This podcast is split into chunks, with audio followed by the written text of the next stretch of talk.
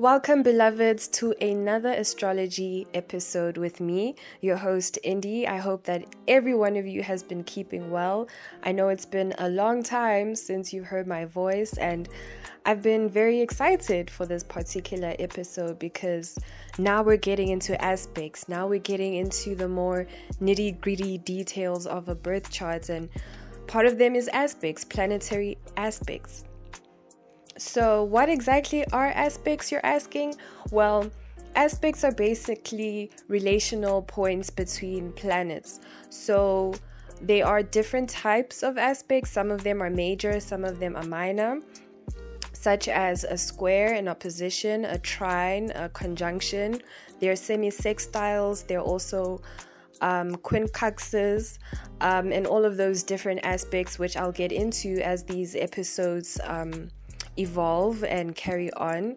But today I had a request to speak about planetary aspects between the Moon and Uranus. So if you have any aspects in your birth chart that you would actually love for me to expand on, to give insights on further, do not hesitate to reach out to me personally on Instagram or on Twitter at A Wave Goddess, or you can reach out to me through Collective Transcendences social media platforms, right? And I will happily, gladly touch on those as well. But for today, we're going to be talking about the Moon and Uranus in aspect to each other, be it a conjunction, a square, or an opposition. So what is a conjunction? A conjunction is when two planets are together in a particular sign or house, and within my own personal astrology practice, I usually just take it within a 7-degree difference. So whether the planets are within 7 degrees of each other, that is a conjunction.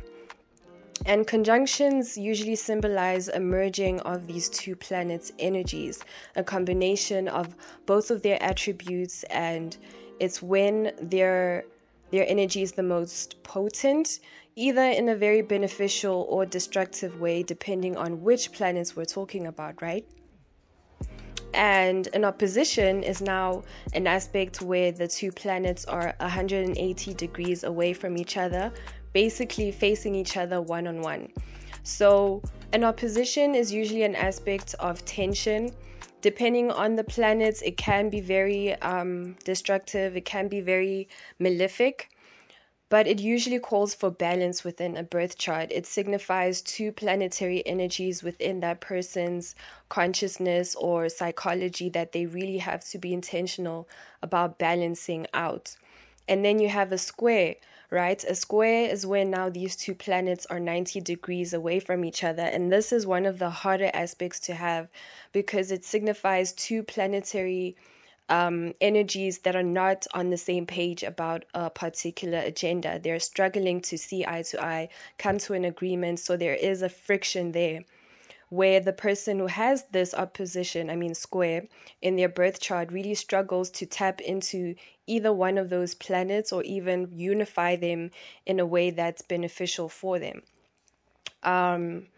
The other aspect that's possible is, of course, a trine, and this is when planets are 150 degrees away from each other, and this is a more easygoing sort of aspect where there is a free flowing of energy between the two planets. They get along pretty well, and they're helping each other out on a similar agenda or intention. So for today's episode, we're talking about the Moon and Uranus. So what is the Moon? The Moon represents your mother, your internal sense of being, your foundation, your innermost self, your innermost feelings, your emotional nature, your emotional needs, the way in which you nurture yourself. It represents your family inheritance, karma. It also represents your intuition, your feminine side, your fertility, your sense of abundance, your creativity also. And the Moon is basically also representative of the different phases of life that we go through, the different seasons we go through, since the Moon changes signs literally every 2 days. So it represents change. Uranus is a planet of change as well. It represents the future. It represents unexpected advancements. It represents activism, fighting for a greater cause. It represents electricity, technology, science, the greater community, right? And when you find somebody that has their moon and Uranus in an aspect, be it a conjunction, an opposition, or a square, the first thing that is very distinctive about these people is they have a very detached attachment style, where it's very easy for them to bond with anybody, form connections with everybody. They're very friendly because Uranus is a planet that symbolizes friends, right? They're very friendly. They're very open to people around them, forming connections with people around them, but they're also very comfortable with leaving people behind or losing people along their journeys. They're very comfortable with the whole notion about nothing is permanent. Relationships or bonds aren't permanent or meant to last forever. They can move on very quickly. And part of the reason for this is because of their upbringing, their home environment, right? Because the moon does signify your foundational stages, your home environment, where you grew up, your childhood. So with this person with Moon Uranus, you usually find that there was a lot of constant change in their environment, where there were broken sort of bonds between family members, maybe because Uranus also signifies stepsisters or stepbrothers, step siblings. It signifies adoptive families and, you know, foster care. These people can kind of also live in an environment where they're changing homes quite frequently as children, you know, or where they're raised by people that are not their parents. It could be grandparents, it could be extended relatives, but they have a very unstable sort of upbringing, and then that kind of also impacts their ability to sort of have solid connections with people as they grow older. So it's very important when you have a Moon Uranus aspect to really focus in on your heart chakra, because you can be the type of person that is already self-sabotaging the minute that you get into a relationship or friendship, because you're already expectant of that person to either abandon you, neglect you, or go away for whatever reason, right? It's very important that you work on understanding that you are worthy of love, that you're accepting of love, that you're receptive of nurturance and care, of stable relationships, of people being consistently present within your life, because these are sort of karmic themes that these people are here to deal with. Because as I said, the moon deals with family inheritance. So with that inheritance can also come a great scientific mind, where these people just really have a great logical understanding of existence. You know, they can really excel with mathematics, with science. They could be very much drawn towards technology, the advancement of technology. And that could just be attributed to the fact that within their bloodline, there is just that excellence within them. Right? And on this topic of, you know, the bloodline and inheritance, these people are often very much the black sheep in their families, right? Because Uranus deals with rebellion, deals with standing out, what makes you extraordinary, authentic, what makes you different or unique from the rest. So with the moon, these people find it very hard to fit in with their families. They often feel very left out, almost as if they were born into the wrong family, as if their family don't understand them. They often also have very different sort of interests compared to the other people in their families, you know. They are there to kind of change the status quo of how things are going within their lineage or their bloodline. They're here to really advance or evolve the way in which traditionally things have been done or perceived or accepted. They're here to really trigger a great change within their family, and that can be a very taxing sort of karmic or soul duty, because you're often isolated, and you're often the one that sees where errors lie that other people in your family might be quite oblivious to or might not necessarily have the intention to want to change or work on, but you're the one that really feels energized or feel as though you're the one tasked with the duty of changing the way in which things are done. Because the grandest scheme of Uranus it's a very humanitarian sort of energy that wants to improve the lives of those around them. So this can also be someone that's very self-sacrificing, you know, someone that gets involved in a lot of charities, that gets involved in, you know, helping the less fortunate. This is a very compassionate person that really has a soft spot for those that are struggling, those that are in need of help, those that don't have a voice, those that are, you know, isolated and left out in society because they themselves know what that feels like. So a Moon Uranus person is always going to be the type of person that will advocate for you, that will try their best to make your life better. And oftentimes not even want to have some sort of like reward for it, because it's not something that they do for praise. It's not a Leo type of energy. It's not something that they're doing for money either or recognition. It's really just them doing it because they feel empowered to do so.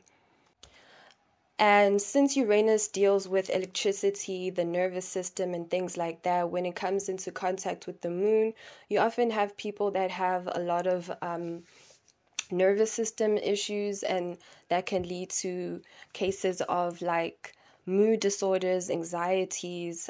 They have a very sensitive nervous system where they can sense things very easily. They're very sensitive to energy as well. They make very great empaths, energy healers, because they can just feel aurically the presences around them because of that fine-tuning of their nervous system. Because here you have the moon, which is naturally a very emotional type of energy, coming into contact with our nervous system. So these type of people, they also have to be very careful of discerning between what they're feeling, because it's very easy for them to kind of confuse their emotions to what's actually factual, because Uranus is a very logic, left-brained sort of energy, and the moon is a very right-brained emotional energy. So with these people, these two attributes tend to blend. So they have to really work on distinguishing what is factual and what is just personal due to their own emotional senses, which of course doesn't make that any less valid, but sometimes things aren't what they seem, because they might be feeling things that might not necessarily be true, but just because they're being informed by, you know, their bodies, or they might necessarily not be aware of the fact that they're busy projecting onto a situation or onto a person. That's just a downside of that increased sense of sensitivity that these people have. What else? These type of people are the type of people that find family in anywhere and in anyone. They travel a lot. They find a lot of pleasure in being on the move. They're not the type of people that respond well to a structured type of lifestyle where it's like a 9-to-5, where there's a lot of discipline being imposed onto them, where they don't have the freedom to do or express themselves the way that they want.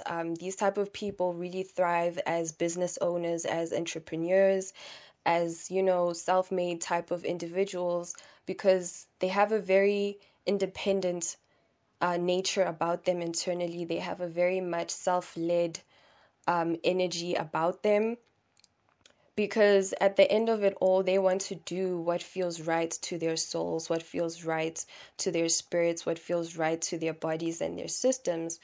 And sometimes they won't mind working alone in order to achieve that, or in order to experience that type of life or lifestyle.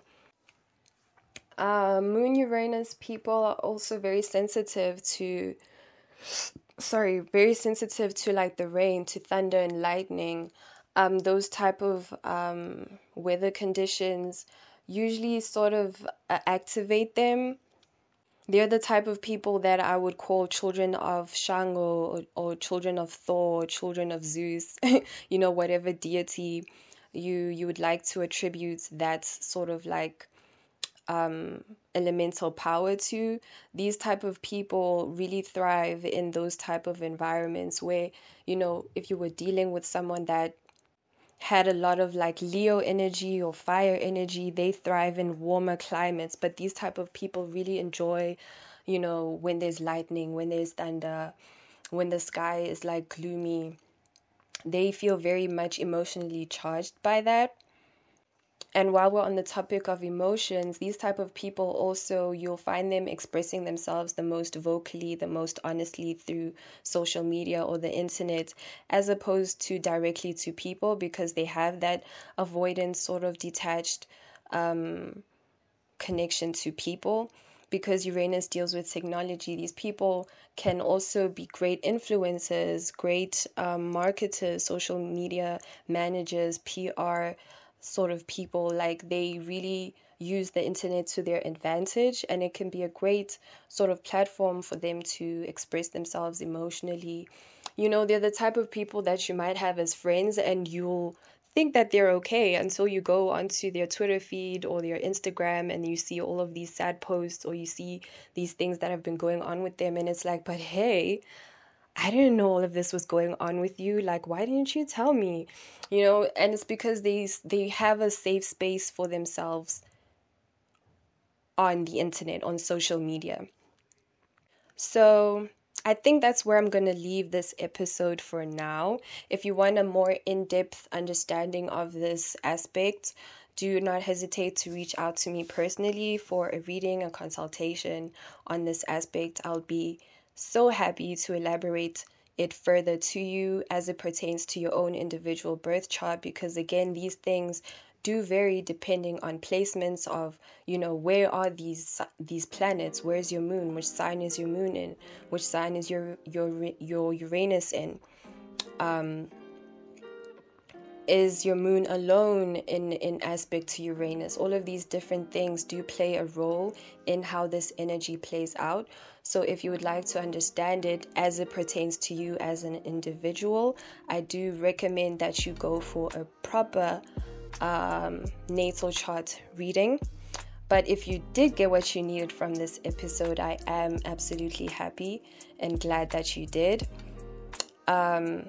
Next episode, I will be touching on the second house in a birth chart, and we will be expanding on what the second house represents, what it means, why it's important, how to work with that energy, and I will see you guys in the next one. Thank you for tuning in.